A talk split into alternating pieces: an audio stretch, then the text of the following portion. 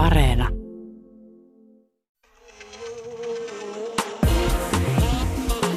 Ylepuhe ja Yle Areena. Naisasiatoimisto Kaartamo et Tapanainen. Täällä naisasiatoimisto. Kiitos patriarkaatin. Tänään puhumme hyvän sivun naisten hiljaisesta halveksunnasta ja rienaamisesta. Vieraanamme on kirjailija ja toimittaja Anu Silverpäri, joka kertoo, miksi epähenkilönaiset ovat tuottaneet meissä niin paljon sisäistettyä naisvihaa. Puhumme tänään myös perheistä. Siitä, miksi ystävä ei ole vaikka viranomaisten ja yhteisön silmissä yhtä väkevä perheenjäsen kuin puoliso. Iso perheenpääfeministi vastaa kysymykseen siitä, miten puhua kuuluisien naisten kauneusleikkauksen herättämästä surusta häpäisemättä näitä naisia itseään. No niin, nais- ja perheystäväin. Jonna, mitäs ajatuksia olet ajatellut tässä luumupuddingin ja sen lisäksi, että prinsessa Diana äänetäänkin Diana? Hampulaispalautteen mallin mukaisesti kerron ensin hyvät uutiset. Mm-hmm. Mehän ollaan puhuttu sun kanssa aikaisemmin, kuinka me emme koskaan kuule sitä, miten nuori naispääministerimme jyrähtäisi. Hän saattaa moittia, että jyrähtää. Hän ei tee niin kuin ovat historiamme kaikki muut pääministerit tehneet jossain vaiheessa, kun meno menee tarpeeksi kovaksi. Pari tarkkaavaista kuulijaamme on huomanneet, kuinka on löytynyt esimerkki mediassa, jossa Sanna Marin jyrähtää. Key Race Alert. Tämä on nyt tosiaan tapahtunut. Sanna Marinin lausunnosta käytettiin väliotsikossa ilmaisua jyrähtää Hetemäki sähköpostivuoto uutisoinnin yhteydessä Ylen uutisessa 27.11. armon vuonna 2020. Hiljennytäänpäs. Tapahtuu kirjeenvaihdon jälkeen 23.11. Marin jyrähtää Pirkkalassa valmiuslaista. Jänis räikkä, aplodeja, skumppa poksahtaa. Arriba! Vamos a la playa. Oh. mutta siis me emme ehkä tästä nyt voi vetää vielä johtopäätöksiä, että tasa-arvo on saavutettu, mutta ainakin se ehkä tarkoittaa sitä, että nyt on pääministerin kuva todella muuttunut. Nonni. Ja sitten oli se hampurilaisen seuraava kerros. Niin. Mä luin New York Timesista Euroopan keskuspankin pääjohtajan Christine Lagarden haastattelun. Ja hän on siis ensimmäinen nainen tässä pestissä. Ja hän on ollut monia ensimmäisiä naisia. Hän on ollut ensimmäinen nainen kansainvälisen valuuttarahaston IMFn johdossa ja myös eka Madame Ranskan valtiovarainministerinä. Mm. Ja tällaiset naiset, jotka on noussut tosi tämmöisiin miehisiin vallan kabinetteihin, niin ne on kyllä tosi kiinnostavia. Ja, ja on kiinnostava kuulla, että minkälaisia ajatuksia he sitten ajaa näissä asemissa. Vai ovatko he siellä vain ihan pönkittämässä niitä patriarkaalisia rakenteita? Esimerkiksi IMFn tunnetaan tämmöisestä kehitysmaita kurittaneista talouden sopeutusohjelmista. Ja sitten Euroopan keskuspankki puolestaan ainakin ennen koronaa on ajanut hyvin tämmöistä tiukkaa talouskuria, josta sitten yleensä ensimmäisenä kärsivät – sosiaalipoliittiset ohjelmat ja heikommassa asemassa olevat ihmiset. Niin, että mietit sitä, että onko maailman tasa-arvon kannalta mitään merkitystä, että johtajana on nainen vai onko Lagarde vain yksi jätkistä, kun on jätkäporukkaan päässyt? No niinpä, ja vaikeahan sitä vielä on sanoa. Lagarde on ihan tämän pestinsä alussa ja sitä on yhteensä kuusi vuotta – mutta että ainakin sellainen, sellainen hyvä asia tietenkin on tapahtunut, että kun vielä viime vuonna Lagarde kuvattiin tämän Euroopan keskuspankin neuvoston kanssa yhteiskuvassa, ja siellä on siis 24, jokaisesta jäsenmaasta on yksi tämän heidän oman keskuspankkinsa edustaja, eli meiltä Olli Rehn mm-hmm. paikalla, niin Lagarde siellä pistää silmään ainoana naisena. Mutta nyt sinne johtokuntaan on kuitenkin jo noussut toinenkin nainen, että siellä on tämmöinen Isabel Schnabel Saksasta – ja Lagarde sanoi tässä New York Timesin haastattelussa, että hän ei tietenkään voi vaikuttaa itse siihen, kenet jäsenmaat sinne valitsevat, mutta ainakin hän voi puhua sitä asian tärkeydestä ja siitä, että ja saada ylipäätään ihmiset havahtumaan siihen, että miten miehinen se neuvosto on. Että hän on se, niin kuin se huutomerkki siellä ja on sitten saanutkin ehkä tätä ajatusta läpi. Ne. Kun katselee maailmaa näillä silmillä, joista silmistä kohta puhutaan Anu Silverberin kanssa lisää, niin kyllä näitä all mail-paneeleita on niin perkuleesti. Ja sitten joskus, kun joku mies valittaa, että olen vaikka johonkin tehtävään tässä maailman ajassa väärää sukupuolta, eli kun naisia siis halutaan palkata, niin sitä on vähän sille, että niin en ole lääkäri, mutta vilkaistaanpa yhdessä vähän uudestaan. Mm. Ja upeaa, jos Lagarde onnistuu vähän herättelemään ihmisiä tähän, että katsokaa vähän ympärillenne kravattissudet. että onko tässä jotain outoa tässä kuvassa. Mm. Joo ja siis IMFssä ollessaan Lagarde jo puhui paljon esimerkiksi naisten voimaannuttamisen ja työllistämisen tärkeydestä. Ja nyt keskuspankin johdossa hän on puhunut tosi paljon ilmastonmuutoksen vastaisen taistelun tärkeydestä ja globaalista yhteistyöstä ja kansainvälisten instituutioiden voimistamisen tärkeydestä. Että sinänsä niin kuin tämmöisiä hyvin vahvoja, ehkä poikkeuksellisiakin kannanottoja Euroopan keskuspankin johtajalta. Nyökkäilen tässä hyväksyvästi, mutta aristokraattisen hillitysti. Sieltä tulee varovaista hyväksyntää. Mm. Mutta sitten kun luin tätä haastattelua sitten enemmän ja yritin muodostaa kuvaa tästä Lagardesta, niin hän, häneltä kysyttiin tässä haastattelussa, että, että kun mietitään keinoja ilmastonmuutoksen vastaiseen taisteluun, niin onko naisille jotain erityistä tuotavana pöytään? Mm. Ja Lagarde sanoi, että kyllä. Ja hän alkoi sitten puhua siitä, että kun naiset ovat kuluttajina, yleensä ne, jotka tekevät kotitalouksien päätökset hankinnoista – Ahaa, että ilmastonmuutos ratkaistaan yksilön eli naisyksilöiden kulutusvalinnoilla, että vähemmän meikkiä ja shampoota. Ja... Niin ei meistä mikromuoviakaan sinne. niin, sitä just hyvin. Vesistöön. Ja totta kai hänellä on siellä muitakin hankkeita meneillään, mutta tämän hän nyt halusi nostaa siis naisten erityisenä keinona. Mutta sitten vielä häiritsevämpi oli hänen toinen kommenttinsa. Hän sanoi, että koska naiset synnyttävät, eli heillä on kyky antaa power of life, eli elämän antamisen lahja – niin heillä on aivan erityistä ymmärrystä asiasta. Ja tällä Lagardella on siis itsellään kaksi poikaa. Jasso. Ja Lagarde sanoi sitten tässä haastattelussa, että tiedän, että on kontroversaalia sanoa näin, mutta ajattelen, että äitiys on keskeistä siinä, että varmistetaan se, että lapsemme perivät jotain, joka on kestävää ja jossa he voivat elää ja jonka he voivat välittää seuraaville sukupolville. Eli siis vanha kunnon äitikortti, joka vedetään esille silloin, kun halutaan edesauttaa sitä ymmärrystä mitä itsellä on äitinä ja mitä muilla sitten ei ole. Ja vielä kaksi poikaa. No just näin. Eli kun on tämmöistä naisten essentialisointia. Nainen synnyttää ja vasta omia lapsia saa nyt ymmärtää, mitä on vaakalaudella. Ja ylipäätänsä, niin kuin, että hei, come on, ihan kuin minkälainen niin kuin asiantuntijuus yhteiskunnallisissa asioissa edellyttäisi välttämättä jonkinlaista kokemusasiantuntijuutta. Ja sitten tämä Lakade jatko tällä linjalla, että naiset ovat myös kärsivällisempiä ja kunnioittavampia ja oi näitä mystisiä ja, ja niin kuin eteerisiä naisia.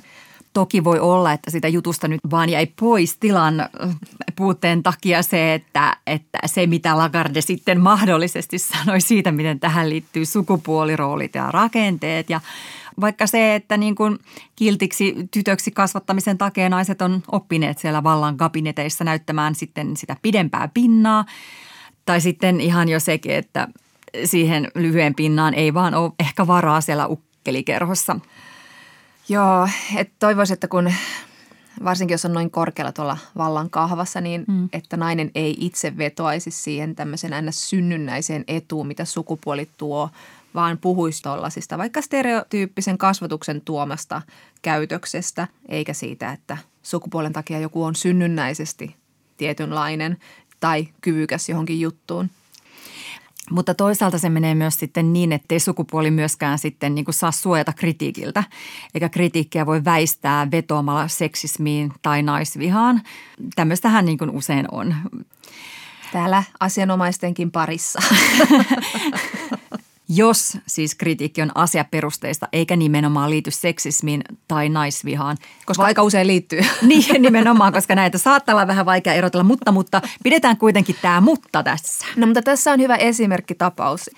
Yhdysvalloissahan nyt presidentiksi valittu Joe Biden nyt muodostaa kabinettiaan ja on ollut puheissa, että ensimmäistä kertaa Pentagonin johtoon valitaan nainen. Eli odotetaan, että Joe Biden valitsee Michelle Flournoyn puolustusministeriksi. Mm.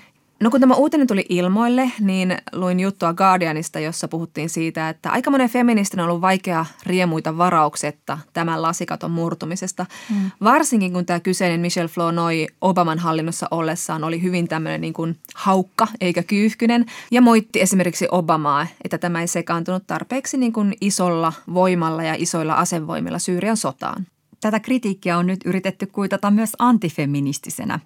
Esimerkiksi Mieke Eojang, joka on yhdysvaltalaisen think tankin, eli tämmöisen ajatushautomon johtaja, twiittasi, kuinka valkoiset edistykselliset hyökkäävät kansallisen turvallisuuden johtoon ehdotettuja naisia ja rodullistettuja naisia vastaan – ja jatkoi, että eipä olla kovin hyviä liittolaisia, etenkin kun kerrankin saadaan miesten joukkoon päättämään naisia – Ja tälle Ejoangille vastattiin, että jos todella välittää köyhistä ja eri etnisistä taustoista tulevista naisista, eli on feministi, silloin hän olisi sodan vastainen ja pasifisti.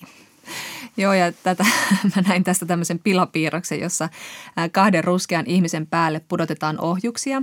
Ja siinä kuvassa on siis mies ja nainen, ja mies sanoo innoissaan, että seuraavat pommit tänne lähettää kuulemma nainen. Ja vieressä seisova huipäinen nainen sanoi hymyillen, tulee kyllä olo, että on osallisena, kun tehdään historiaa.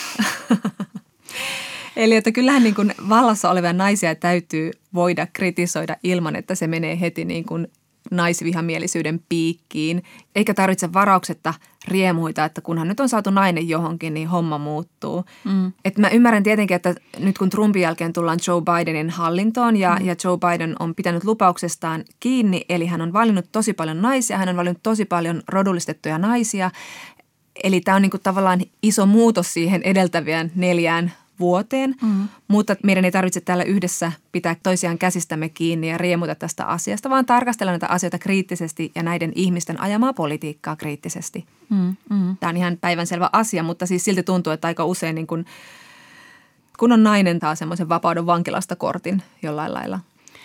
Eli meinaatko, että pitää nyt lakata käyttämästä tätä ainoa ässää ihassa? No ehkä harkita joka toinen kerta. Hirveän mielellään siihen vetoa. Musta tuntuu, että mä luovun jostain tärkeästä. Sama. Yle Puhe ja Yle Areena. Naisasiatoimisto Kaartamo et Tapanainen. Kas näin. Sitten naisasiatoimistossa puhutaan siitä, kuka katsoo, ketä katsotaan ja kenen katseeseen samaistutaan. Toimittaja ja kirjailija Anu Silverbergin uusi esseemäinen teos Sinut on nähty käsittelee sitä, miten me naiset olemme aina katsoneet televisiossa ja elokuvissa miestä, joka toimii, ja naista, joka on katseen kohteena. Pinnan alla on aina kytenyt raivo siitä, mitä se on meille tehnyt. Nyt tästä raivosta ja surustakin voi jo puhua. Anu Silverberg, sä kirjoitat sun uudessa teoksessasi kuinka sä laskit maanisesti naisia televisiossa ja elokuvissa. Lähdetään vaikka ihan lasten, lasten elokuvista tai lasten sarjoista. Siellä on Eete on poika ja Eeteen paras kaveri on poika ja Smurfit on poikia. No siellä on Smurfin, joka on tyttö. Muppetit on poikia. No siellä on Miss Piggy, joka on tyttö. Ja mystisesti kaikki lapset, jotka syntyy elokuvissa, on poikia. että aika paljon meni sinne poikien joukkueeseen. Minkälaisia keloja sussa herätti nämä sun laskelmat? Joo, mä aloitin tämän laskemisen joskus tämä oli niin kuin mä olin parikymppinen ja tota, menin klassisesti naistutkimuksen peruskurssille ja sain feministisen herätyksen ja raivostuin huolella, niin kuin tapahtuu. Uh, se oli sellainen niin kuin valtava pöyristynyt ja niin kuin järkyttynyt epäusko, että voiko tämä oikeasti olla näin, kun mä sitten rupesin ihan oikeasti sillä laskemaan, ihan tukkimiehen kirjanpidolla, niin kuin, että mitä mulle näytetään täällä näin. Uh, onneksi se on kyllä niin kuin lasten kulttuurin osalta mun mielestä muuttunut ihan tosi paljon. Että mun tyttäreni on nyt yhdeksänvuotias, niin se kuvasto, minkä hän elää, on jotain aivan muuta.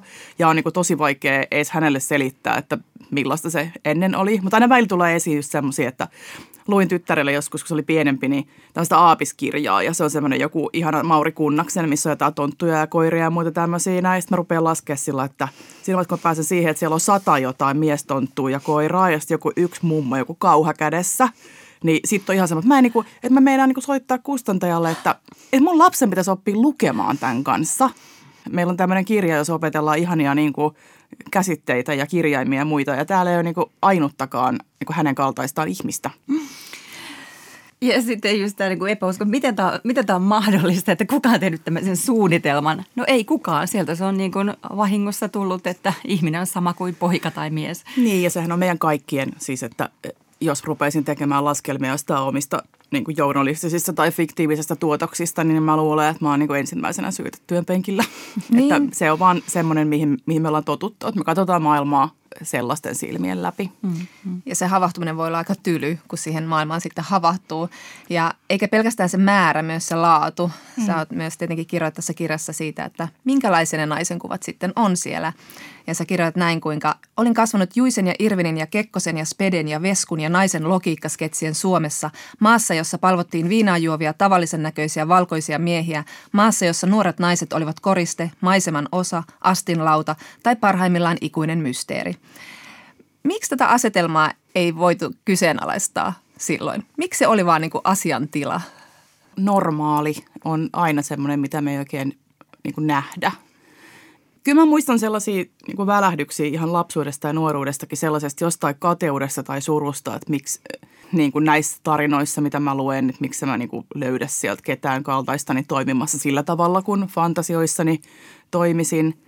Mä niin kuin lapsena jossain vaiheessa päätin, ja nyt mä, kun mä tein tuon kirjan, niin mä oon kuullut tämän niin, kuin niin monelta naiselta, että tämä on joku ihan sukupolvikokemus, että, että jossain vaiheessa mä päätin, että okei, että koska tämä tyttönä oleminen tarkoittaa, että mä en saa – että mä en saa asioita, kun mä saa tehdä asioita ja mulle sanotaan, että ei tytöt toimi noin. Se oli hyvin sukupuolitettu se puhe vaikka koulussa.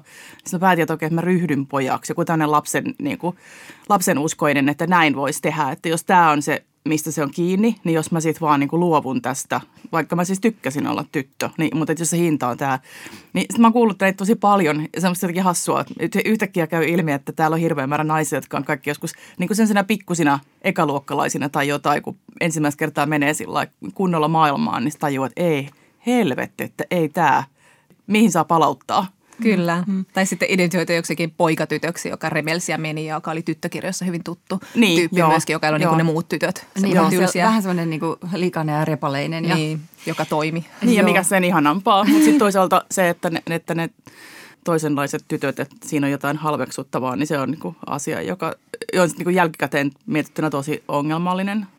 Ja sittenhän meillä oli tietenkin Peppi Pitkä tuossa ja Ronja Ryövärin tytär, mutta Joo, sitten, kiitos kovasti. niin, että näistä, näistä pitäisi olla kiitollinen. Se on, ne on Peppi ja Ronja vähän semmoiset Tarja Halonen, että meillähän oli jo naispresidentti. Get over it nyt, muijat. Mutta joo, näistä asioista on puhuttu maailman sivu, huudeltu tuuleen. Jo 70-luvulla Laura Maavi lanseerasi käsitteen male gaze – jolla hän siis tarkoitti sitä, että kuinka elokuvan katse on aina ollut niin miehinen ja me ollaan kaikki katsojana samastuttu siihen mieheen, joka toimii ja se naisen osa on ollut sitten siinä katsottavana, ei ne koskaan nähtynä. Mutta silti me feministit ja naiset ollaan niitä leffoja katottu ja niitä rakastettu. Millaisia katsomistapoja se on vaatinut? Mulla on ollut erilaisia vaiheita. Mähän soitin siinä kirjassa sille Laura Malville, joka on nyt mitä 80 jotain vuotias. Se oli enemmän sellainen hätähuuto kuin haastattelu, mutta tota, se, se, se puhuu niin kuin siitä, että miten se on vaihtanut niin kuin tapansa katsoa elokuvia niin kuin e- elämänsä aikana, pitkän elämänsä aikana niin kuin useampaan otteeseen. Ehkä mulla jotenkin on ollut sellainen täys niin kuin ohikatsominen, että oikein, että mä en kiinnitä huomiota tähän, millä tavalla te katsotte meitä näissä teoksissanne, koska halusin suojella sitä taidetta. Mä rakastin elokuvaa niin paljon, että en mä niin kuin halu, halunnut jutella niistä ikävistä asioista. Sitten on ollut sellainen just sellainen raivo, että kun, sit, kun asiat tulee näkyväksi, niin se ei enää pysty olemaan näkemättä. Sitten näkee niin kuin, lukee ihan piruraamattua, että kaikki pännii niin paljon, että oksat pois. Mutta nyt mulla on ehkä joku sellainen, ystäväni Elina Hirvonen sanoi ja sanoi siinä kirjassakin, että, jotenkin, että mikä vauva se taide on, jos ei se kestä sitä. Että sitä katsotaan, sitten esitetään kysymyksiä tai sanotaan, miltä se tuntuu. Itse asiassa niin, sitä mä niin kuitenkin haluan kuvata. En niin kuin, niinkään vaatia, vaan kertoa, että tämä tuntuu tältä, kun te teette näin. Että mä voin niin kuin samalla rakastaa sitä ja sitten nähdä, että näin on. Sitten mä ajattelen, että tähän liittyy sitten siihen katsojuuden muuttumiseen liittyy myös se, että kun ne, kun ne kertomukset ja kuvat muuttuu, kun nyt kuitenkin on mun mielestä ihan selvästi muutosta ilmassa, niin mm, siinä vaiheessa, kun meillä alkaa olla yhä enemmän ja yhä moninaisempia ihmissatuja täällä, niin silloin ne vanhat, vanhemmat jää jossain määrin, ne asettuu niin uuteen kontekstiin. Samalla tavalla kun me katsotaan jotain tosi vanhoja klassikoita, ja me voidaan olla sillä että no, se oli sitä aikaa. Niin kun miettii vaikka jotain tuulen viemää, se on sellainen niin umpirasistinen elokuva, johon liittyy kaikkea ongelmallista. Mutta sitten siellä on vaikka sillä Scarlett O'Hara, joka on edelleenkin naishahmona historiallinen. Niin kuin, että se on edelleenkin freesi. Niin sillä voidaan katsoa, että tässä on tämä, ja sitten tuossa on kanssa toi, no mitä ajatuksia, mitä tunteita tämä herättää, mitä tämä niinku tarkoittaa nyt mulle ihmisenä. Kuvien muuttuessa niiden kattominenkin muuttuu. Niin. Ja asiat on aika monimutkaisia niin, myöskin. Niin, aivan, asioita, että ei, ei mikään ole niin, ei mikään ole mustavalkoista. Ja sitten en mä tiedä, kun mä itse olen sekä elokuvan rakastaja että feministi, niin mähän rakastan siis feminismistä puhumista ja sitten elokuvasta puhumista. Niin sitten tämä niinku – ja musta oikeastaan niin kiva, että tämä on niin kuin auennut nyt jotenkin tässä viime vuosina tämä keskustelu tosi paljon, koska mä oon päässyt siis länkyttämään lempiaiheista niin enemmän kuin koskaan. Nämä on näitä patriarkaatin hyötyjä. Nämä on ehdottomasti, kyllä. Mitä meille jäisi, jos meillä olisi patriarkaatin Kyllä, plussan puolella ollaan. Mutta kun sanoit tuosta, että on mennyttä aikaa ja semmoista niin kuin vanhaa kuvasta, jota voi ehkä katsoa peräti jotenkin myös lempeästi kenties, niin kuitenkinhan sillä on ollut jotain seurauksia. Että tota, mm, naiset on. on ollut jatkuvasti katseiden kohteena niin, niin tota, oikeassa maailmassa kuin meidän kulttuurituotteissa maailmassa. Millä kaikilla tavoilla naisen niin kuin, tavat katsoa itseään ja asettua itsensä ulkopuolelle niin kuin muuttuu, kun näitä asioita sisäistää? En voi puhua kaikkien naisten puolesta. Jos mä mietin niin itse omaa elämänkaartani, niin silloin kun on ollut nuori ja esimerkiksi jatkuvan seksuaalisen häirinnän kohteena ihan tuolla siis oman kaupunkini kaduilla, joka nyt on siis ihanasti poissa, koska olen nelikymppinen ja mulla on joku paikka täällä maailmassa – niin se, että ne, kuva, että ne kuvastot toi, toistuu niin samanlaisina mm. ää, ja se, että sun, se mitä sulta odotetaan liittyy sun ulkonäköön niin vahvasti, niin kyllä mullakin on vahva kokemus siitä, että se on niin vähän sillä sairastuttavaa. Ja siis ne on sitten toki siis tutkimuksiakin, että sellainen – niin kuin jatkuva itsensä tarkkailu tai niin kuin minä niin kuin määrittely sen kautta, että miten, miten minut nähdään tai, tai niin kuin ulkonäön kautta, niin että se ei niin kuin tervettä kellekään. Sitten jos tavallaan se jakautuu niin, että puolet maailmasta, erityisesti nuoret äh, naiset, on niin kuin koko aika sellaisen jonkun tietyn niin kuin kuvitteellisen tai olemassa olevan katseen alaisena – niin mm. sehän niin kuin vaikeuttaa niiden olemassaoloa täällä maailmassa. Se hankaloittaa niiden siis ihan kaikkia pyrkimyksiä ja niin kuin mielenrauhaa ja siis työtä ja luovuutta itsensä kanssa niin kuin toimeen tulemista. Niin. Mm. Mä ajattelen niin, että kun muun on istutettu tämä male gaze, mm. niin ei se lähde koskaan pois. Ei. Se, että miten täällä, kuinka vaikka rauhassa saa kävellä kadulla, niin sehän muuttuu. Se on ihanaa, että siinä vaiheessa, kun tuli sillä aikuiseksi, että, että otsassa ei enää lue, että potkikaa minua, niin, niin sitten mm. yhtäkkiä saakin olla rauhassa. Niin se on niinku kiva ja kyllä siitä tulee paljon enemmän sellaista tilaa ja aikaa ajatella ja olla. Mutta en mä niinku, vaikkapa semmoiset ulkonäköihanteet, mitkä on sillä imennyt itteensä joskus kymmenenvuotiaana, niin en mä nyt niistä mihinkään pääse. Mutta sitten niin kuin, että elellään. Tämä on nyt se pakka, millä niin kuin pelataan. Mm-hmm. Mutta mä uskon, että se mun tyttären ikäisten maailma, niin sen täytyy tuntua siis tosi erilaiselta se niiden kuvien kattominen ja täällä oleminen – kun ne kuvat, mitä ne katsoo, vaikka siellä on mitä prinsessa mm, unelmia ja muuta, mutta kun niihin liittyy sit siihen niin kuin olemiseen se toiminta, mm. mitä meillä ei tavallaan ollut. Että joku siis Frozen, mitä niin kuin monella tapaa voidaan vähätellä, että se nyt on sellainen Disney-prinsessa satu, sehän on vallankumous. Ehkä ei niille lapsille, kun ei ne edes tajua, miten uutta se on, mm, uh, mutta itselleni sen mm. näkeminen oli ihan semmoinen, että oh, ai tämmöistä, Niin. Mutta just se, niin kuin, että ne naishahmot on ollut myös niin kuin typeriä kanamaisia ämmiä ja juonittelijoita ja hoitajia ja vaikka, vaikka mitä, niin sehän on niin kuin vaikuttanut myös niin kuin siihen, miten naiset nähdään, miten me naiset nähdään itsemme sisäistettyyn naisvihaan. Ja ainakin mä huomaan, että tämä herättää minussa tunteita ihan siis sen takia, että, että jos meidän niin kuin elokuva- ja TV-sarjakuvasto on tällaista niin se kertoo vaan siitä niin kuin bloody-yhteiskunnasta ja niin. sen asenteista, missä me ollaan eletty silloin. Joo, kun se nimenomaan kuvastaa sitä. Usein kun näissä asioissa puhuu, niin tulee sellainen vastareaktio, että ei se niin mene, että jos elokuvassa on joku ihmiskuva noin, niin sitten se vaikuttaa yhteiskuntaan. Mm. No e, a, ensinnäkin kyllä se nyt varmaan jonkun verran vaikuttaa, että millaisia mm. kuvia me täällä katsotaan, mutta ennen kaikkea se kertoo siitä, että millaisia ihmiskuvia luodaan, kertoo siitä, että kuka täällä nähdään ihmisenä ja oikeasti niin kuin meidän, meidän vaikka empatian arvoisena. Että tulee niin kuin mieleen sata sellaista niin kuin Manchester by the Sea-tyyppistä niin kuin loistoelokuvaa, jossa me samastumme johonkin niin kuin mokailevaan mieheen, joka on tehnyt jotain ja sitten sillä on surua ja sitten me ollaan silleen, voi kumpa se tuosta nousi. Sitten, niin kuin semmoisia naiskuvia ihan lyö tyhjää, kun yrittäisi miettiä. Ja kyse ei ole vaan siitä, että pääseekö naiset nyt sankareiksi valkokankaalle, vaan myös se semmoinen, että saako olla luuseri, saako olla ihan törkeä ja kännissä, saako olla pieni ja sitten saada sen nimenomaan yleisön empatian, tarkoitetun empatian siinä tarinassa, niin se on niin kuin aika iso, iso juttu. Mm. Mutta just tämä, niin tämä elokuva ja, ja muiden kulttuurituotteiden halveksuva katse just naiseen, niin sitten se on saanut naiset myös samastumaan siihen mieheen, koska se mies nähdään, nähdään niin eri valossa. Niin, se on ainoa, mihin voi niin, samastua, niin, niin. jos et sä tarjota siinä ollenkaan.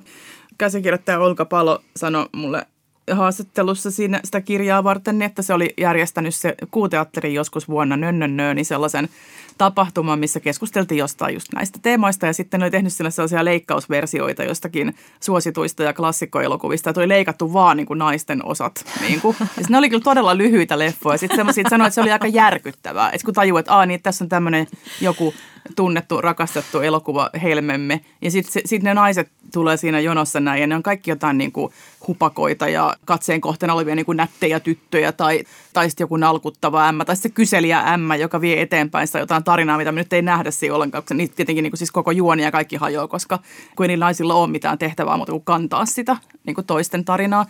no sillä voi nauraa, mutta onhan se niin kuin aika kauheeta. Ja semmoinen, että jos itse on rakastanut elokuvaa, niin sitten sen tajuminen, että, että ei toi rakastanut mua takaisin oikein niin. koskaan. Mutta mitä muita ongelmia tämä aiheuttaa tämmöinen, että tekee pesäeroa siihen omaan sukupuolensa, kun alkaa olla sille, että no mehän ollaan vähän tällaisia tyhmiä. Niin, no siis että totta kai tuossa näet koko aika, että naisena oleminen on jotain niin kuin naurettavaa tai olemassa muita varten. Tai vain katse just, että se on arvokasta, jos sä näytät joltain tai muuta. Niin siis kyllähän se niin kuin on aika sairas lähtökohta tavallaan puhumattakaan nyt sitten niin kuin muista ihmisryhmistä, joita joko ei näy ollenkaan tai käytetään, vaan jotain, jonain niin kuin muiden, muiden tarinoiden astilautana niin kuin aina. Hmm. Minkä takia ihmiset on niin kuin nyt raivona? Onko tämä vähän, jotenkin mä itse ajattelen, että tämä on jotain semmoista niin kuin Mitsuun niin kuin seuraavaa asiaa, että mennään sitten seksuaalisesta häirinnästä niin kuin monipuolisempaan halveksuntaan? Kyllähän tätä keskustelua on käyty siis kymmeniä vuosia. Tällä kertaa mä ajattelin, että kyllä se niin kuin siitä miituusta tavallaan jotenkin räjähti. Että aina sitä on käynyt kaikenlaisia yksityiskeskusteluja naisten kanssa näistä asioista. Ne on just siellä Facebook-chatissa sillä, että näitkö senkissä, se perkele. Näin, mutta että nyt se se volyymi, millä se niin kuin räjähti, niin kyllä se, se niin kuin nähdäkseni sen miituun takia ja sen jälkeen niin kuin tapahtui. Ensin puhuttiin tämmöisistä työsuojeluasioista ja sitten sit mentiin siihen, niin hauskaa, kun se tuli sieltä elokuvan puolelta se miituu, niin se herätti aika nopeasti sen kysymyksen, että oikein, että kun täällä on kulisseissa toimitaan tällä tavalla, niin niin miten sitten ne kuvat, mitä meille esitetään. Ja mulla ainakin siis tosi usein tuli just se reaktio, että no itse asiassa tämäkin uutinen jostain hirveyksistä siellä niin kuin elokuvan teossa, niin eipä yllätä, kun mä oon nähnyt sen leffan. Mm-hmm. Että miten se leffa katsoo niitä naisia, niin, niin siitä tuli. Mutta siinä oli semmoinen hassu joku semmoinen, että, että ai nyt on lupa. Muistan tosi monen semmoisen tutun naisen reaktion semmoisen, että ihanaa kun vihdoinkin saa sanoa. Semmoinen, että mikä, että kuka on estänyt. Totta kai täällä on koko ajan saanut sanoa, mutta siitä tuli joku sellainen, että ai nyt saa puhua. Sitten alkaa hirveä huuto. Niin samaan aikaan, kun sitten toisaalla toistellaan, että kun mitään ei saa enää sanoa. Mm. Mutta vielä haluan tuosta sanoa myöskin, että, että joo, tästä on puhuttu ja on raivottu keskenämme, mutta sitten, sitten myöskin säkin tässä kirjoitit, että on tuntenut itsensä myös tyhmäksi, kun on puhunut näistä asioista mm. aikaisemmin. Että on tullut vähän sitä, varsinkin miessukupuolelta vähän sellaista, että no sinä se siellä feministinä keskityt laskemaan hahmoja TV-sarjoissa tai lehdissä, niin. että eikö siinä muuta ole. Että tavallaan, että jos saanut koskaan tukea myöskään siihen siltä miessukupuolelta, joka sitten taas on kuitenkin heteronaiselle hyvin tärkeä, niin kuin sä kirjoitat, että siihen sekoittuu semmoinen monimutkainen valtasuhde, että kuitenkin niin kuin haluaa rakkaus. sitä rakkaus. Mm. Niin. Niin, se on, niinku, se on tässä heteroseksuaalisuudessa jännätää, kun meillä on tämä yhteiskunta, jossa on tämä hierarkkinen niinku, suhde, jossa naiset ovat, niinku, nähdään ikään kuin alempana. Ja sitten samalla nämä ihmiset on niitä, jotka rakastuu ja haluaa toisiaan mm. ja muuta, niin siitä tulee kaikenlaista käsiteltävää, mm. käsiteltävää asiaa. Toi, tavallaan mä ajattelen, että se, se reaktio, mikä se on tullut vastaan tosi paljon, se semmoinen, että vähän niin kuin sen ongelman vähättely tai sitten sen, sen sanomia, niin kuin, että, että sitä ei niin kuin nähdä, että ollaan sillä, että kyllähän täällä nyt nykyään on ihan tosi paljon nyt näitä naisia, hahmoja ja muuta. Että, että semmoinen, että monet, ei kaikki suinkaan, not all men, vaan että saattaa niin kuin, niin kuin vähätellä tätä asiaa sellaisella tavalla, mikä on itselle niin kuin aika raivostuttava ja mm-hmm. loukkaava ja tuntuu hirveän surulliselta ja yksinäiseltä, niin se on toisaalta niin kuin ymmärrettävä, koska kaikki me ihmiset – ollaan just sokeit sille, mikä on ikään kuin normaalia. Mm. Että jos ei sitä mm. ole kelannut elämänsä kaikki päivät viimeiset 45 vuotta ja sitten yhtäkkiä niin kuin kaikki ympärille sekoi alkaa huutaa jotain asiaa, mitä sä et niin kuin näe, koska se ei kosketa sua mm. niin kuin faktisesti. Niin se on tavallaan ihan ymmärrettävääkin, että tulee vähän sellainen, että onko tämä nyt pikkasen liioteltua. Niin, se on, ne on vaikeita kohtaamisia, niissä tulee kaikenlaista leimahtelua ja, ja siis surua siihen liittyy kyllä paljon, että – Sä sanoit jo tuossa alussa, että mahtavaa ja maailma on ihan eri tolalla, vaikka jos katsoo lasten kulttuurituotteita. Mutta me ollaan nähty myös, myös niin kuin tämmöisissä aikuisten sarjoissa, varsinkin suoratoistopalvelut on kunnostautunut siinä, että ne on tuonut niin kuin laajentanut sitä naisen kuvaa ja tuonut semmoisia ihmisiä, ihmisiä, jotka ovat vaikka keski-ikäisiä naisia, jotka eivät halua parisuhdetta, esimerkiksi Better Things-sarja ja vanhoja naisia, kuten Frankie ja Grace, on antisankarinaisia, on lihavia naisia, yleensä toki kyllä koomisissa rooleissa. Mutta mitä, minkälaisia naisenkuvia sä vielä kaipaisit sinne, tai siis riittääkö tämä? Että... Ei tämä nyt niinkään tietenkään riitä. Siis ihan kaikenlaisia ja sitten hyvä kun mainitsit ne suoratoistopalvelut. Siinä on kyllä jotain tosi kiinnostavaa, että miten paljon niin kuin moninaisempi se ihmiskuva siellä puolella on kuin elokuvassa tällä hetkellä. Tästä on ihan semmoisia laskennallisia, tykkään tästä laskemisesta, niin on siis ihan tutkimuksia, että se, on, se muutos on siellä suurempi kuin elokuvan puolella. Ja nyt siis puhutaan ylipäänsä niin kuin diversiteetistä ihmiskuvauksessa, että siellä on elokuvan puolella se lähtökohta ollut se, että se perusihminen on niin kuin valkoinen heteromies, niin kuin piste, niin siellä suoratoisto puolella siellä on niin kuin tosi monenlaista ihmistä nyt ihan yhtäkkiä jotenkin pulpahtelee, niin sitä mä niin kuin toivoisin vaan lisää, että musta se mm. tuntuu, että nyt on päästy johonkin semmoiseen alkuun – Tiedätkö, silloin kun me oltiin, me oltiin pieniä, sitten oli niinku Cosby Show, joka oli niinku ainoa ohjelma, missä oli niinku mustia ihmisiä. Sitten se oli sillä että tämä kertoo nyt mustista ihmisistä tämä yksi asia hoidettu, rastiruutu, näin. Niin, että on niinku ihmisiä, jotka ei ole siellä performoimassa jotain vähemmistöasemaansa, vaan ne on ihan niinku ihmisinä. Mulle oli jotenkin iso semmoinen tajuminen, kun mä katsoin sitä Years and Years-sarjaa, jossa mä yhtäkkiä tajusin, että, niin, että, että tässä on niin kuin homoja, tässä on vanha, vanhoja ihmisiä, tässä on eri värisiä ihmisiä, tässä on yksi nainen pyörätuolissa. Ja mä koko ajan odotin, että koska se pyörätuolissa oleva nainen jotenkin joutuu jotenkin kiipeliin sen sama, pyörätuolinsa sama. takia tai sen joku vammaisuus käsitellään. Se ei sitä käsitelty, kun se oli vaan niin kuin ihminen, joka on pyörätuolispiste. Hmm. Niin siinä oli jotain semmoista, että, että oho, että menikö tämä aika jotenkin näin nopeasti yhtäkkiä tähän pisteeseen, että tämä oli mahdollista. Ja kun se ei mitenkään alleviivaa se, että se Years and Years ei ole mikään sellainen, että se huutaa koko ajan, että tässä on nyt diversiteettiä, mm-hmm. vaan, vaan se on niin kuin tosi hyvä draama, joka tuntuu todelta sen takia, että siinä on niin kuin erilaisia mm-hmm. ihmisiä. Anu Silverperi, sitten on tietenkin myös niin kuin naistekijät on tullut alalle, saavat rahoitustakin jo paljon enemmän.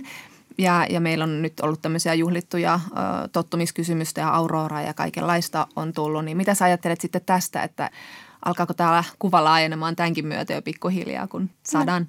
muitakin tekemään niitä leffoja? Kyllähän se siis väistämättä. Tota, siitä on ihan tosi paljon tutkimuksia, että jos siellä leff, leffan tota, tekijäporukassa on pelkästään nyt vaikkapa valkoisia miehiä, niin sitten se näyttää mm. se leffa siltä, että tämä on kertoo planeetasta, jossa on valkoisia miehiä mm. ja heillä tyttöystäviä. Mm. Uh, Tämä nyt oli vähän kärjistys, mutta näin. Et siis niin, että se, siis se ihan näkyy, siis noin keskimäärin uh, näkyy suoraan siellä niin kuin niissä kuvissa se, että ketkä, ketkä ohjaa ja tuottaa ja varsinkin käsikirjoittaa. Uh, tietenkään se ei mene sillä tavalla, että nyt sitten – naisohjaaja tekee hyvän elokuvan naisille ja homo tekee hyvän elokuvan homoille ja näin edelleen, että taiteen kriteerit on paljon moninaisemmat.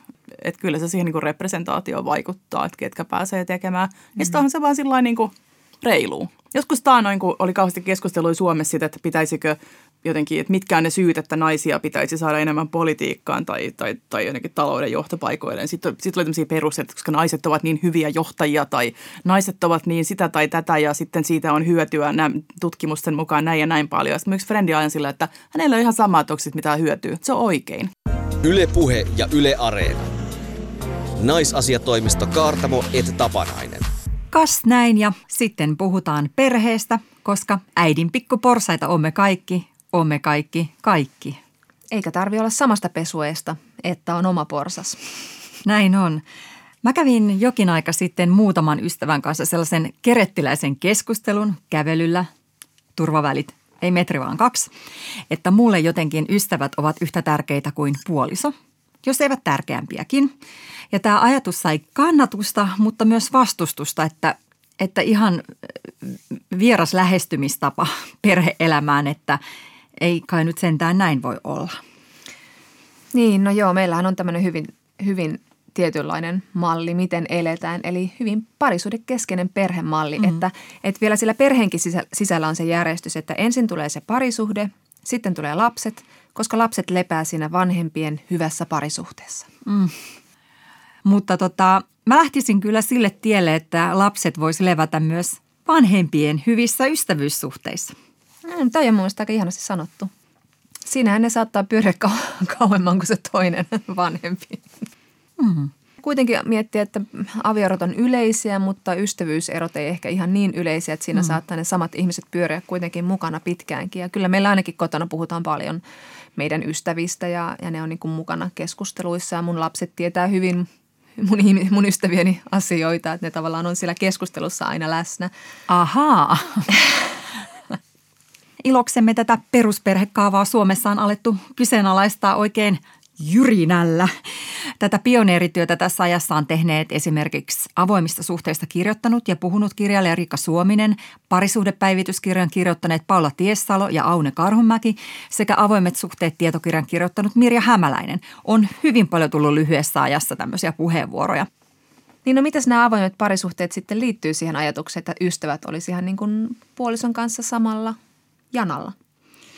Niin, se saattaa tuntua hieman kaukaa haetulta, mutta ei olekaan kuules. Tätä avasi hienosti juurikin mainittu Mirja Hämäläinen Hesarin esseessään. Hän kirjoitti, että monogamia normi, eli siis tämä basic yksiavioisuus, että siinä sen saman kanssa sitten ollaan kaikilla mahdollisilla tavoilla, niin säätelee laajasti ja hienovaraisesti sitä, millaiseksi suhde myös muihin ihmisiin saa kehittyä.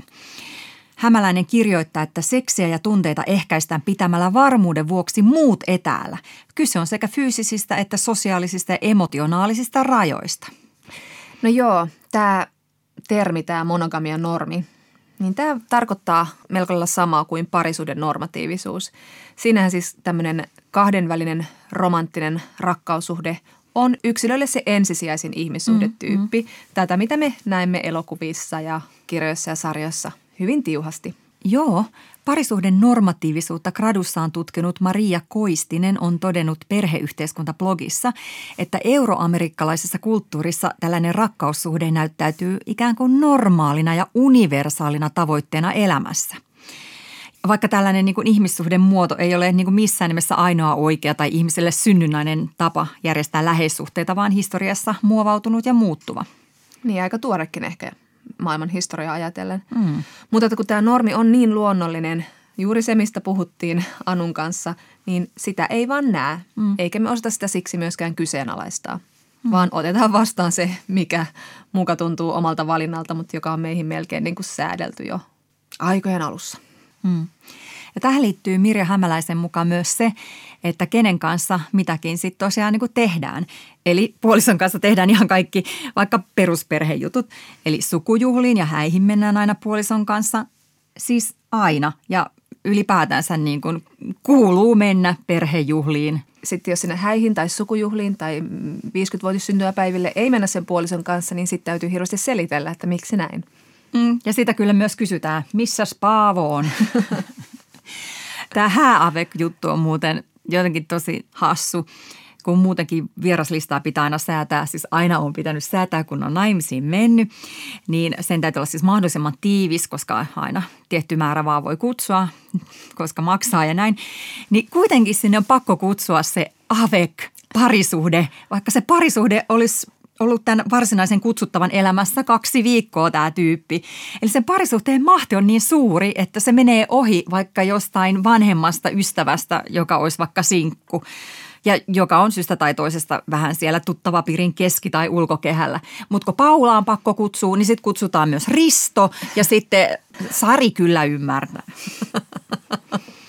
Toi on niin totta. Toi on kyllä todella outo käytäntö, nyt kun sitä rupeaa miettimään. Ja sitten se on, ja sitten niin kuin hirvein tonne, että ne on eronnut siitä jo niin kuin ennen kuin häämatkaan ohi. Sille, että kivat kävit syömässä meidän lihapiirakat.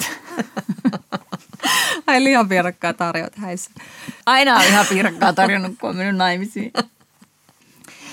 Ja nythän tämä koko tämä kuvio, perhekuvio, ydinperhemalli, niin se on, se on myöskin korostunut tänä pandemia-aikana. Me mm. ollaan myös puhuttu siitä sun kanssa paljon, että, että kun nyt yhtäkkiä tämä, nyt kun täytyy vetäytyä ja viettää aikaa siellä oman perheen kanssa, niin nyt sitä on myös sitten tietenkin näiden niin kuin suositusten mukaisesti oikein kehotettu viettämään. Eli nimenomaan oikein sulkeutumaan siihen omaan ydinperheensä ja viettämään aikaa vain sen oman perheen kesken. Mutta kuule, on siellä valoa myös siellä ydinperhetunnelin päässä. Nythän Uudellamaalla on laajasti suositeltu, että lähikontaktit rajoitetaan omaan perheeseen tai pysyvyydeltään perheeseen rinnastettavien läheisten välille. Tässä on muutos. Kyllä. Juuri ennen joulua THL tiedotti, että joulua kehotetaan viettämään ihan vaan sen lähimmän perhepiirin tai ystäväpiirin kanssa. Et se oli aika hieno tunnustus. Mm. Tähän oli seurausta varmasti myös siitä, että miten iso someprotesti nousi siitä, kun marraskuun alussa vielä THL Mika Salminen ehdotti Helsingin Sanomissa, että joulua vietettäisiin ihan vain oman perheen kesken, siis yhdessä elävien kesken, ja, ja sitä sitten niin kuin kritisoitiin laajasti. Mutta että nyt on mahtavaa, että aletaan pikkuhiljaa huomaamaan, niin kuin, että on muitakin tapoja olla perhe kuin se, että asutaan saman neljän seinän sisäpuolella. Joo, mutta niin kuin on ollut tosi paljastava tämä koronaseason, että mm, niin kuin näiltä osin, että se on tullut näkyväksi kyllä, miten vahva meidän tämä lapsiperhe- ja pariskuntakeskeisyys on. Esimerkiksi mediassa. Ollaanhan mekin tässä ohjelmassa niin kauheasti harmiteltu sitä, kun etätöitä tehdään ja tässä samaa ukkelia joutuu koko ajan katselemaan voivoja yhy, yhy. No on nekin varmaan ihan oikeita mielipiteitä ja todellista kärsimystä, mutta missäs ovat sitten vaikka yksin eläjät? Tästä kirjoitti journalistilehdessä toimittaja Anna-Sofia Nieminen, että varsinkin keväällä kerta toisensa jälkeen artikkeleita oli siitä, miten sovittaa yhteen etätyöt ja lastenhoito, miten etäkoulu vaikuttaa lapsiin, miten koronavirus voi koetella parisuhdetta ja niin edelleen. Ja Anna-Sofia Nieminen tunsi itsensä yksin asuvana aivan näkymättömäksi. Että jos terveenä yksin asuvana noudatti THLn ohjeita pilkulleen, niin onko ne kohtuullisia yksin asuville? Että onko inhimillistä, että suositellaan olemaan koskematta kenenkään viikkoihin? Just niin, ja onhan tämä niin kuin siinäkin mielessä todella outoa, tämä tämmöinen median perhe- ja parisuhdekeskeisyys, että yksin asuvia on kuitenkin Suomen tilastokeskuksen mukaan Suomessa jo yli 1,2 miljoonaa. Mm. Ja tämä on kymmenen viime vuoden aikana kasvanut melkein kaikissa ikäryhmissä. Mm. Mutta ehkä nyt sitten meilläkin alkaa valtiovalta ja aluehallintokeskuksetkin ymmärtää, että meillä on aika monenlaisia asumismuotoja ja perhekuvioita. Mm. Eikä siis vain perheitä, koska on niin paljon niitä yksin asuvia. Mm. Mutta toki tässä tämä muotoilu perheeseen rinnastettavista ihmisistä saattoi liittyä – juuri uusperhetilanteisiin tai yksinhuoltajaperheisiin, koska mm. eihän meillä tunnusteta virallisesti ystäviä mitenkään perheeksi. Ei. Mä en tiedä, haluaisinko mä rekisteröidä mitään mun ystävyyssuhteita, mutta ehkä sellaisesta ei olekaan kysymys. Mutta on tilanteita, joissa joku pieni rekisteröinti voisi auttaa, jos mietitään vaikka perhevapaita, hoitovapaita ja näin, niin ei niistä saa korvauksia muut kuin lasten vanhemmat. Et miksi esimerkiksi ystävä ei voisi jäädä hoitovapaalle ystävänsä vauvan kanssa tai olla korvausta vastaan hoitamassa ystävän sairasta lasta, että ottaisi ihan sairaslomaa töistä ja sitten mietittäisiin, että kuka sen maksaa. Mm. Tällainen auttaisi varmasti yksinhuoltajien asemaa. Pääsisi joustavammin aloittamaan ne työt, eikä sitten esimerkiksi yksinhuoltajien perhevapaiden kustannukset kaatuisi vain hänen työnantajansa mm. maksettaviksi. Mm. Tässä, kuten muissakin yhteiskunnallisissa rakenteissa, on tietysti kyse usein vallasta. Mm. Ja tästä kirjoittaa Maria Koistinen perheyhteiskuntablogin kirjoituksessa – jonka jo mainitsitkin. Mm. Hän kirjoittaa, että parisuhde ja ydinperhe keskeisesti rakennettu elämäntapa ja parisuhteessa olevat henkilöt nauttivat Suomessa etuoikeuksia niin sosiaalisella, taloudellisella kuin symbolisellakin tasolla. Parisuuden normin ulkopuolella elävä joutuu puolestaan tekemään hartiavoimin töitä, jotta hänen lähipiirinsä tulisi tunnustetuksi hänen sosiaalisena turvaverkkonaan. Yhdenvertainen kohtelu ei tällöin yksinkertaisesti toteudu yhteiskunnassamme. No just sen takia olisikin korkea aika muuttaa näitä parisuhde- ja ydinperheajattelua ylläpitäviä käsityksiä ja just myös tuota lainsäädäntöä ja kelakorvauksia. Joo, ja Maria Koistinen ehdottaakin tässä kirjoituksessaan, että esimerkiksi sen, ketkä nähdään hätätilanteessa henkilön omaisiksi, ei tulisi olla sidottu asianomaisen parisuudestatukseen, eikä yhteisen lapsen vanhempien voida olettaa olevan tai olleen keskenään parisuhteessa. Mm. Et luovutaan tämmöisistä oletuksista ja mm. katsotaan sen ihmisen tilannetta sellaisena kuin se on. Niin siis meillähän on jotenkin niin kuin hirveän hankalaa viranomaisten silmissä tunnustaa edes niin kuin semmoisia perheitä, jotka ihan niin kuin pikkuisen rikkoo sitä normia. Mä esimerkiksi olen naimisissa miehen kanssa, joka asuu virallisesti ja käytännössä osittain toisella paikkakunnalla. Ja tämä on ollut näin koko ajan. Ja kun hän sitten jäi yhteisen biologisen lapsemme kanssa hoitovapaalle, niin se vaati aika paljon Kelalle erinäisiä selvityksiä siitä, että kyllä hän hoitaa lasta kotona tämän koko ajan ja jokainen viikko. Mm. Ja sitten jos mennään monimuotoisempiin perheisiin, niin se säätö voi olla ihan toista. En halua edes kuvitella. Mm. Mutta että kyllähän se, jos tehdään lakimuutoksia, niin se on aina toimintaohje mm. myös ihmisille ja se voisi ohjata myös ihmisten käsityksiä ja asenteita siitä, että mitä se perhe oikeastaan voisi tarkoittaa. Mm. Mm. Niin jos mä sanon nyt jollekin, että mä lähden Jonnan kanssa jouluviettoon, niin varmaan ainakin kahdenlaista oletusta tulee heti, että ahaa, erot miehistä mm. tai ahaa. Mm. Ja vaikka sillä, niin kuin, että mitä muut nyt ajattelee, ei periaatteessa pitäisi olla väliä, mutta olisi silti kiva, että joku tämmöinen niin kuin ydinperheeseen rinnastettava ystävyys olisi jotain, mitä ei tarvitsisi selitellä.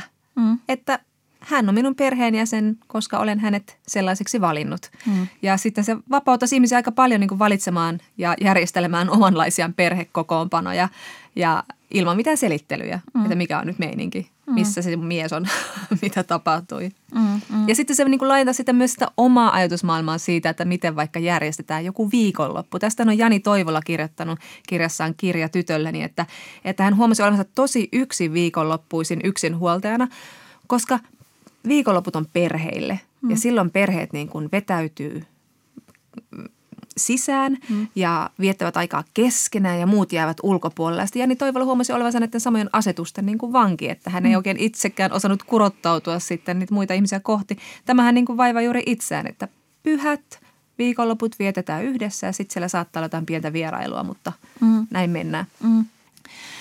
Jos me perhekäsitys olisi vähän laajempi, niin silloin ei jäisi sinkut ja myöskään lapsettomat näiden ydinperheiden ulkopuolelle – Meillä kaikilla on tällaisia kokemuksia, että kun kaveripiirissä ihmiset pariutuu, niin sitten se, joka ei ole pariutunut, niin jää helposti ja pikkuhiljaa sen ringin ulkopuolelle. Ja se voi olla myös niin kuin aika suoraa. Edellisellä viikolla sut kutsuttiin vielä bileisiin ja sitä seuraavalla ei, kun sun ystävä on niin kuin siirtynyt osaksi jotain parisuhden neuvostoa. niin ei tule yhtäkkiä enää kutsuja mökille tai illalliselle. Ja miksi? Että miksi se sinkku on yhtäkkiä aivan niin kuin vieras ja outo ja ne parisuhteet normaaleja. Että onko siinä joku tällainen niin kuin vaaniva ja potentiaalinen uhka niille parisuhteille, jota siinä niin kuin ringissä on. Hirvittävä houkutus. No mä luulen, että se on enemmän just tämä tämmöinen niin kuin huolenpito, että ajatellaan, että sille sinkulle tulee sitten ulkopuolinen olo, että jos, jos hän on ainoa ihminen, jolla ei ole parisuhdetta siellä paikan päällä. Musta tällaiset perustelut, että ajatellaan vain sun parasta on niin sietämättömiä. Mm että, että tota, olisit varmaan halunnut, mutta parempi sulle näin. Aivan tosi alentavaa. Mutta siis kyllähän sitten myöskin sinkut tekevät vastaavaa, että no hänellä on sitten se perhe tuolla, että hän on omavarainen sillä tavalla, eikä tarvitse tätä kutsua ja ei hän kuitenkaan pääse, koska hänellä on se pieni lapsi. Ja tehdään aika paljon oletuksia sitä toisen elämäntilanteesta lähtien, että ei tämä ole niin myöskään semmoinen perheellisten salaliittosinkkuja tai lapsettomia mm. vastaan, koska sitten myös perheelleen voi kokea, että sinkkuystävät pitää näitä perhekuvioita hirveän uuvuttavina. Että jos siellä on pieniä lapsia, jotka huutaa ja mekasta ja keskeyttää kaikki keskustelut, niin voi tulla semmoinen olo, että no ehkä mä kutsun mieluummin sen perheellisen ystävän, joka tajuaa tämän sekoilun eikä rasitu sitä niin hirveästi. Mm, niin siis ei kukaan täysjärkinen, niin ei nyt kannata, tälle alentuvasti, ei kannata tulla roikkumaan räntäsateeseen johonkin kammottavaan lasten leikkipuistoon, koska voi tehdä muitakin asioita lämpimässä ja näin. Niin, kyllä, mutta miksi ei silti voida niin syödä yhdessä? Ja vaikka ne lapset huutaakin sinne vieressä ja kutsua toisia, vaikka kutsua sitä perheellistä ystävää lapsineen tai sitä sinkkuystävää perheillalliselle ilman, että se nyt on niin kamalaa, että siinä on sitä perheelämää ympärillä. Niin ja käsittääkseni lapset ovat joskus myös hyvän tuulisia ja näin.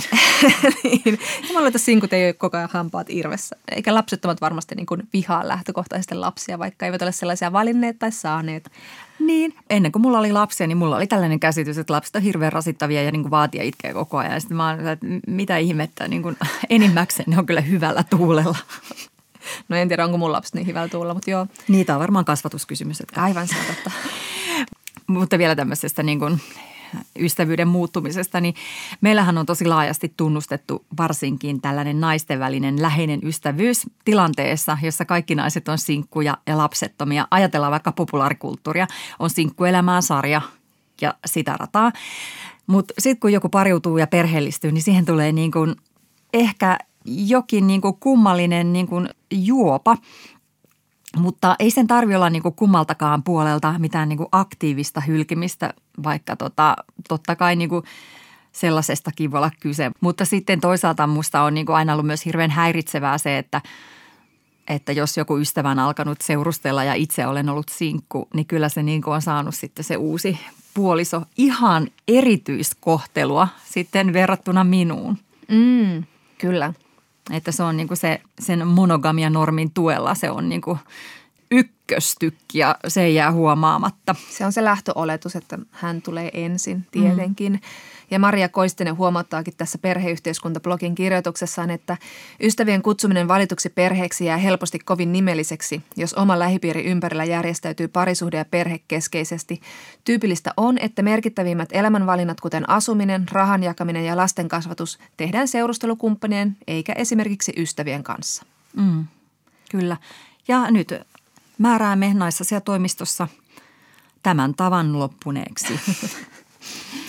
Niin, sitähän haaveilee aina semmoisista isoista ystäväperheyhteisöistä, mutta jotenkin kummasti sitä on kuitenkin äh, muuttanut oman perheen kesken yhteen asuntoon, vaikka haluaisi, että siinä ympärillä olisi paljon ihmisiä vaikkapa samassa talossa, mutta se tuntuu joltain vain ha- satujen haavekuvalta, että eihän sillä tavalla voi oikeasti elää, olisihan se vähän autoa. Niin, ajattele kun voisikin. Mutta niin. jos mietitään vaikka jotain asumistukia, mm. että jos mies ja nainen asuu samassa asunnossa, niin heidät saatetaan niin kuin katsoa viranomaisten silmissä hyvin äkkiä pariskunnaksi, mikä vaikuttaa sitten erilaisiin tukiin, että koska kyllähän niin eletään. Kyllä nyt ennen pitkään siellä nyt ainakin seksiä lähtee. Jotain siellä on meneillään, ei se, ei se ihan normaalia No ei. Mutta kuules, tähän tarvitaan muutosta myös sen takia tähän niin kuin asenneasetelmaan, että sellainen niin kuin täysvaltainen antautuneisuus sille parisuhteelle ei ole välttämättä sille hyväksi, sillekään hyväksi että tämän monogamianormin ja parisuhde- ja perhekeskeisyyden takia siihen kumppaniin ykköstykkiin myös ladataan paljon enemmän odotuksia kuin on oikeasti tervettä. Ja siitä seuraa sitten pettymyksiä ja katkeroitumisia ja ehkä turhiakin eroja. Ja siksi paitsi monet lapsettomat myös monet vanhemmat tuntee olevansa aika yksin. Niin just tuommoinen, että on tuntee olevansa yksin siinä mm. parisuhteessa ja toinen ei ymmärrä. Ja, ja siis jos mä nyt haluan mennä vaikka sun kanssa hiihtämään sinne Lappiin, niin miksi sun pitää raahata sinne mun mies, joka ei pidä hiihtämisestä? miksi mä voi tehdä sitä tällä tavalla ilman, että mun täytyy olettaa, että hänkin innostuu samasta asiasta, josta minä innostun. Niin, tämä on ollut mulle kanssa aina mysteeri, että minkä takia pariskunnat lähtee niin kuin keskenään lomailemaan, kun ne vaan riitelee siellä. Kavereilla olisi keskenään paljon hauskempaa, koska siellä ei sitten tulisi ne koko vuoden kerääntyneet uima-altaalla, vaan voitaisiin ottaa ihan rennosti kuule sateenkaarin ringit ja keskustella yhteisistä vihollisista. Oi, sateenkaaridrinkkejä uimalas. Mm. Yhteiset viholliset. Mm. ja jos ne ystävyyssuhteet olisi merkityksellisempiä meidän silmissään, niin mm. niin sitten ihannetapauksessa voisi ajatella, että sitten näistä ystävistä tulisi semmoisia oikeita perheenjäseniä, joka tarkoittaisi, että lapsilla olisi myös ympärillään enemmän hoivaavia aikuisia mm. ja esimerkkejä. Mm. Että sekin olisi aika hieno, hieno juttu lapsille. Niin ja sitten sinäisyys vähenisi siellä niin kuin aikuisten keskuudessa. Ja nyt tähän jotain pianomusiikkia. ja viuluja. Tähtisadetta sateenkaariponin sarvesta. Mutta tota, eihän tämän kaiken lausutun nyt tietenkään kuitenkaan ole tarkoitus olla mikään tällainen haistatus ydinperhemallille eikä pyrkimys tuhota perheitä, että saa mennä sinne kyllä juu sinne perhelomalle, ei siinä mitään. Niin, että saa viettää joulun yhdessä, jos haluaa ja saa mennä reissuun yhdessä, jos haluaa perheen kesken. Jos nyt on ihan pakko. No niin, jos on taantumuksellinen ja näin. Joo, ei tuhota perheitä, vaan tota, huomioitaisiin, että ihmisten elämät ja tarpeet on moninaisia ja se moninaisuus on tunnustettava, jotta yhdenvertaisuus toteutuu liittyen vaikka lainsäädäntöön. Joo, kyllä ydinperhemalli ja monogamian rakastajat olisi tämän muutoksen jälkeen ihan turvassa edelleen, ei hätää. niin, että kysymyshän on vaan siitä, että heidän, meidän valintamme, valintaluonne, vaan tulisi näkyviin sen sijaan, että se näyttäytyisi ainoaan hyväksyttyyn normiin sovittautumisena – Eli että myös se ydinperhemalli voi olla ihan oma valinta. Ylepuhe ja Yle Areena. Naisasiatoimisto Kaartamo et Tapanainen. No niin, ja nyt ystävät ja kylän naiset, kokoontukaamme viisauden lepattavan liekin luo ja osuuteen Kysy feministiltä, koska se nyt vaan on tyhmää kysyä keltään muultakaan. Kysymyksiä voi lähettää osoitteeseen naisasiatoimisto at yle.fi. Tänään Lispe kysyy. Olen katsonut HBO-sarjaa The Undoing ja mielessäni pyörii suru siitä, miten leikelty tai botoksattu Nicole Kidman on ja miten vähän hänen kasvonsa liikkuvat. Tämän takia Kidmanin roolisuoritus vaikuttaa mielestäni etäisemmältä ja huonommalta kuin onkaan. En halua kuitenkaan puhua tästä kenenkään sellaisen kanssa, joka sheimaisi tästä Kidmania, koska arvaan, miten valtavien ulkonäköpaineiden alla Hollywoodin naisnäyttelijät elävät. Voi Lispe, sama suru on tunnettu täällä naisasiatoimistossa. Ja silti siitä on vaikea puhua. Miksi? No sitä me kysyimme Turun yliopiston väitöskirjatutkijalta Erika Oberilta. Hän on tutkinut naisten ulkonäköön liittyviä sosiaalisia normeja ja vastaa näin. Ylipäätään naisten ulkonäkökeskeisyys usein ajatellaan pinnalliseksi ja hölmöksi, varsinkin Suomessa, jossa me ajatellaan moraalisesti olevamme kaiken tällaisen amerikkalaisen ulkonäkökeskeisen hömpötyksen yläpuolella. Tämä kuitenkin on yleistys, jonka paikkansa pitävyyttä on syytä reflektoida tarkemmin. Elämme kaikki nuoruutta korostavassa hyvin visuaalisessa kulutuskulttuurissa, jossa ikääntyminen nähdään jonain, jota vastaan tulee taistella tai jolle ei tule antautua. Verrattaessa Kidmanin ulkonäköä vastanäyttelijänsä Hugh Grantin ulkonäköön on selvää, että naiselle Hollywoodissa ikääntyminen ei ole samanlaista sosiaalista valuuttaa kuin miehelle. En tiedä yllättääkö ketään se, että meidän tutkimuksemme mukaan myöskin täällä kotosuomessa naiset kokevat ikääntymisen eri tavalla kuin miehet. Ylipäätään arvostavat ulkonäköään enemmän, huolehtivat ikääntymisen ulkonäkövaikutuksista sekä pelkäävät vanhalta näyttämistä. Voimmeko siis syyttää yksilöitä siitä, että varsinkin näyttelijän työn kaltaisissa ulkonäköä korostavissa ja julkisissa ammateissa olevat naiset, kuten Kidman, kokevat ulkonäköpaineita ikääntymisestä? Erika Oberin mukaan luonnollisuuden ja keinotekoisuuden kahtiajako näkyy ikääntymisen kontekstissa, jossa erilaiset tuotteet, kuten anti-aging kasvorasvat, nähdään normaalina ja luonnollisena tapana panostaa ikääntymisen merkkien häivyttämiseen. Samanaikaisesti kauneuskirurgisiin toimenpiteisiin turvautumista pidetään epäluonnollisena ja näin ollen häpeällisenä tapana panostaa ulkonäköön. Oberin mukaan juuri aitous ja ansaitsevuus määrittelevät sen, millaista kehollista ilmaisua pidetään naisille sallittuna – Kauneusleikkauksia tutkineen Debra Gimlinin mukaan esimerkiksi treenattua kehoa arvostetaan merkkinä autenttisuudesta ja siitä saatua arvostusta ansaittuna. Kirurgisesti muokattua ulkonäköä pidetään liian helppona, ei ansaittuna, nopeana korjauksena. Leimaamalla nämä ihmiset epäaidoiksi näissä keskusteluissa unohdetaan se, että leikkauksen avulla saavutettu ulkonäkö saattaa olla henkilön pitkäaikainen haave. Sitä varten on saatettu säästää pitkään rahaa ja lopputulos saattaa lopulta edustaa henkilölle sitä aidointa sisintä. Erika Oberi summaa, että siksipä aina, kun tekee mieli miettiä yksilön vääriä valintoja, kannattaa miettiä, mitkä yhteiskunnalliset voimat tuon yksilön taustalla ovat vaikuttaneet. Kidman ei ole elänyt sosiaalisessa tyhjössä ja päättänyt mielivaltaisesti leikata naamaansa liikkumattomaksi vaan taustalla vaikuttavat paljon suuremmat voimat.